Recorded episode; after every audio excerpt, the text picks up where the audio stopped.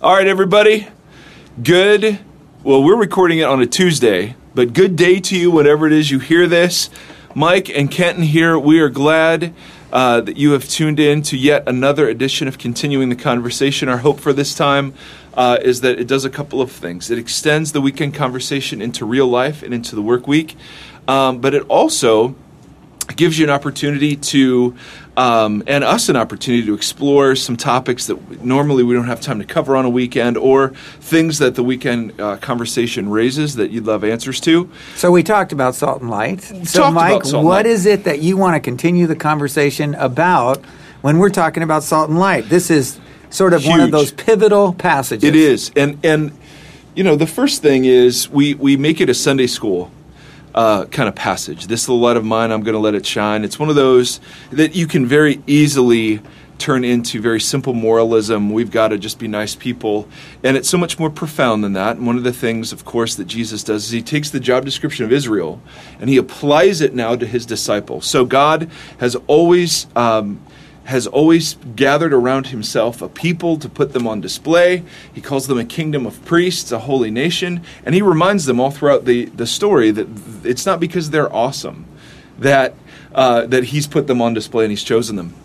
And then when Jesus comes, of course, he does the same thing. He gathers around himself a community, uh, and he puts them on display. He takes this job description of Israel, and he applies it to his disciples. So when he looks at this ragtag crew and says, you are the light of the world, you are the salt of the earth, I mean, it's kind of an epic moment where Jesus is calling out um, his followers to be uh, faithfully what Israel was sometimes and wasn't sometimes. And then that extends all throughout the, the New Testament. So even, you know, in passages like Peter, Um, very directly language is used of the church that was used of Israel. So that's that's a huge thing. That's our job description. But the people that Jesus chooses, um, as we looked at, are people that are, you know, a little slow, uh, sometimes afraid, sometimes get in the way, sometimes have an ego, uh, which makes room for all of us. Right. And that's the great news. That's right. We're all broken, wonderfully flawed people, and he chooses us not because we're many or mighty, but we're wonderfully ordinary, just like the disciples. That's right. And you're ordinary, Mike. That's one of the things I like to affirm about you. You are wonderfully ordinary. I am vanilla. If I were an ice cream flavor, I would be vanilla. Yeah, there you go. Um, I'd be a lot of vanilla, but I'd be vanilla. So what sure. does it mean for us to be this community today, in your mind? You know, what's the, what's the, what are some of the lessons from that that you like talking about? The well, the number one, it's the balance of engagement and distinctiveness. So salt, for it to be effective, has to be engaged, uh, and whatever it's it's to be in for it to work. And light, of course, st- stands out from the environment around it. And so you have this combination of both that, that were to be distinctive yet engaged.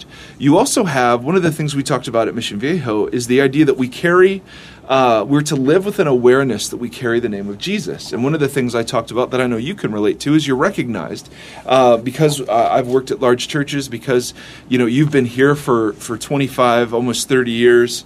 Um, in pastoring, we get recognized, and we don't have the luxury of being anonymous and, and taking all the shortcuts that are available. And there's this sense that I think Salt and Light invites us into that same posture, the awareness that I carry the name of Jesus everywhere. And it's not perfection that he's after, it's just faithfulness and authenticity and honesty that he's looking for. But, but, but one of the things that we did was just to remind the Lone Rangers among us that it was a community Jesus invites us into, and also for people that have been burned by the church. I mean, it's the very imperfection of the church that uh, Jesus uses to d- display his glory. That and doesn't church, justify right. it. And the church can't help, because it's wonderfully human, to hurt. And that's one that's of right. the things that drives people away. I got hurt. The church shouldn't hurt me. That's right. And yet it is this wonderful expression of Jesus in the world, and it has its human side, broken side, and we've got to work to build community. What was your encouragement along those lines?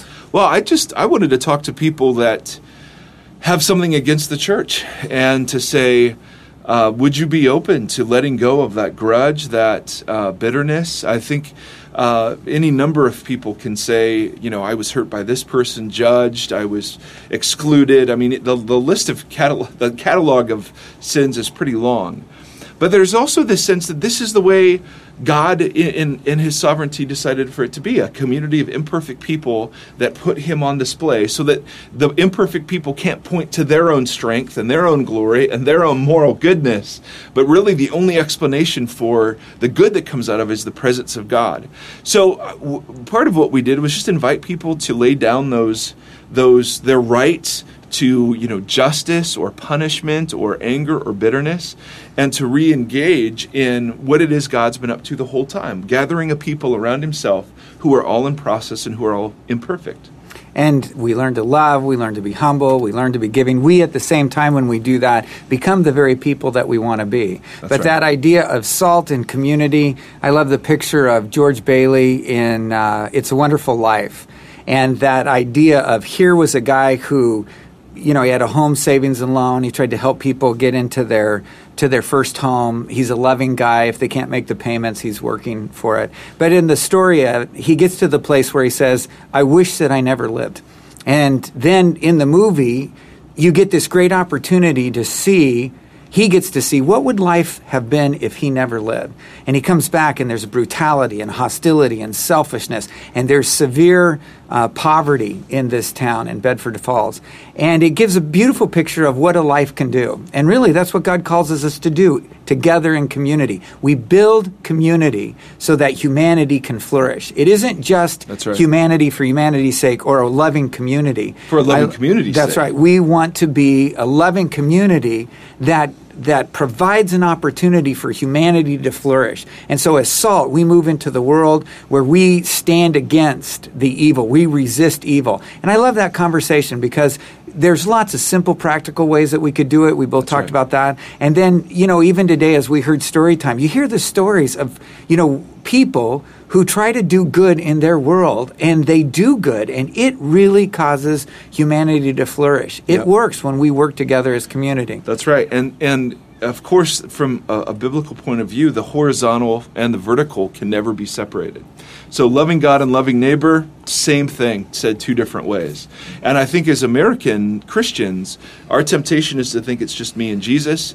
And when I'm in a small group and they're not all like me and it's not easy, to just run away and find some people who are just like I am. And so there's a lot packed into that, you know, three short verses in the book of Matthew. And one question I have for you is, is it true that you actually saw It's a Wonderful Life when it was released in the theater? Yeah, I, I was there, for, for original audience. Yes, absolutely. And the penny, that was even before my time. The pin, That's wow. true. Yeah, that's an old movie. Um, we uh, we do have a question that sits before us that I think is a great one that has to do Um, with prayer. So Kent, why don't you tee that up All for right. us? All right. What's the point of praying? They ask. Uh, when I pray, what does it even mean that I'm praying? I communicate to God throughout the day. You know, is it about being on your knees? Uh, is the anguish of the soul with no words even prayer? Is that somehow mystically transmitted into prayer? This person's saying, you know, I'm just, it might seem silly, but I'm asking the question, what is prayer? And then the second question is, what is the point? Yes. And and it, it seems like there are um, a couple of ways to go at it. I mean, prayer at its most basic is talking and listening to God. It's a, it's a very relational concept, and it's really different from the other world religions. Um, of course, Christianity isn't a religion in its purest form from Jesus, and we've talked about that, but it is this conversational awareness that I live in, um, where I go before God to praise and to adore and to confess and to ask and to thank. Um, and at the same time, I also listen. And the nice thing about the Bible's teaching on prayer is there's no one set form that it takes. Sometimes Paul will talk about um, uh, an inner uh, sort of awareness of God's presence, or a still small voice, as Isaiah puts it, or other times it's very formal. You know, the Lord's Prayer was a very formal uh, uh, condensation of a, of a Jewish of a Jewish formal prayer.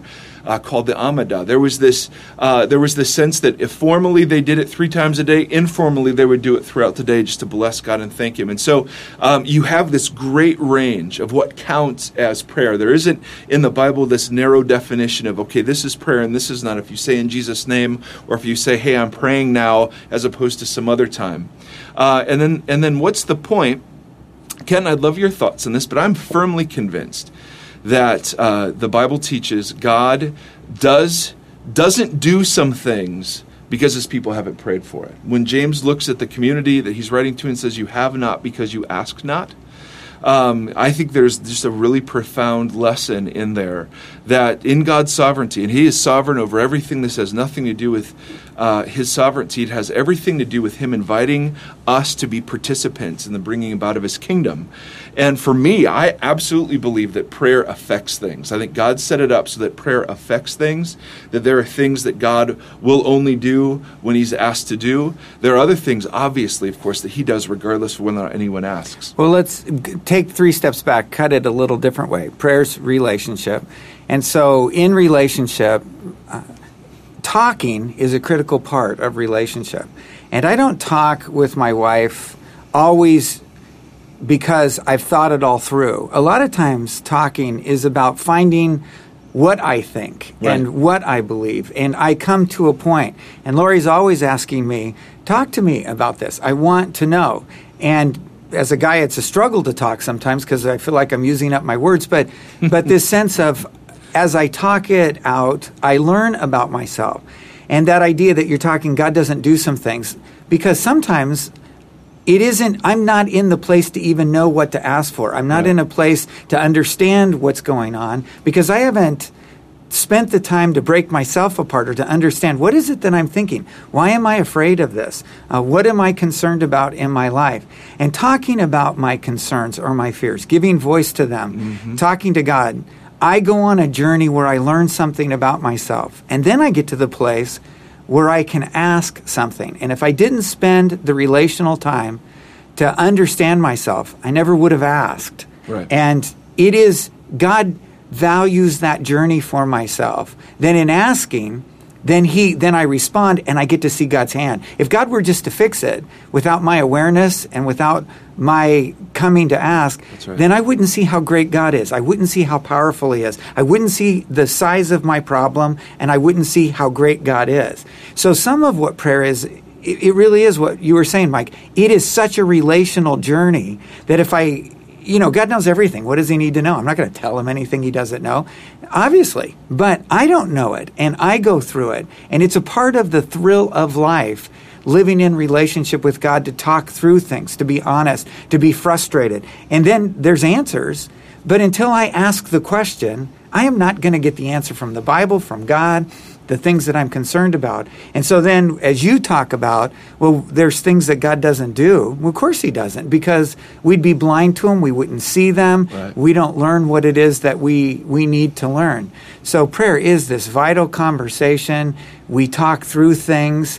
You know, I love the passage, you know, where Paul talks about there's sometimes that we have things that where we groan. We can't right. even put it into words. And there's it's, there are times that I sit before God going, ugh, because it's like, why did totally. I do that? Why totally. do I do that? Why did I do that? Right. But even in the question, there is an answer. Why did I do that? Right.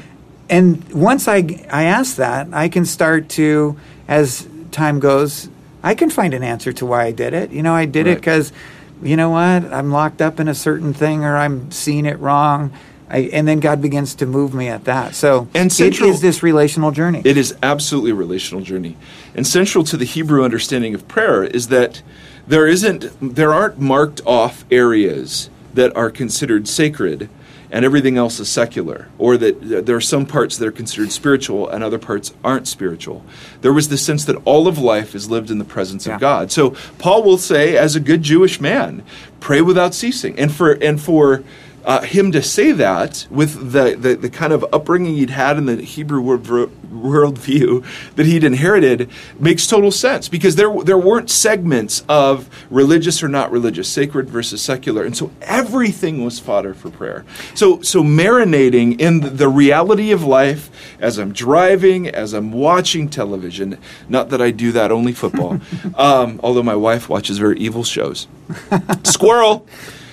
Um, for those who are fans of the movie Up, that was a comment on A D D. Uh, but there is this sense that, that their, their worldview was just immersed. Everything is dripping with God's glory if you sit in it long enough. And so I love the idea of what you're saying, that there are times we just come before God and I don't say a word. It's yeah. almost like I'm I'm processing feelings before him. You know, you just said, Paul said, pray without ceasing. My wife says the same thing to me all the time. Just talk to me about this. Right. Same thing. And it's a discipline. It is. And it's a joy. Both that's at right. the same time. It's never something that's to be a handicap or it's something that's an obligation. So are women better at praying? Ooh, that's a good question. Seems like it. They're sure better at talking. You know, I'm not going to touch that. You can send your questions to kbshore at mariners church dot org. Oh, you big sissy. Yes, absolutely. All right. Brothers and sisters, we bless you. Please send your questions to us. We love uh, hearing from you and what God's doing in the community. So thank you. God bless.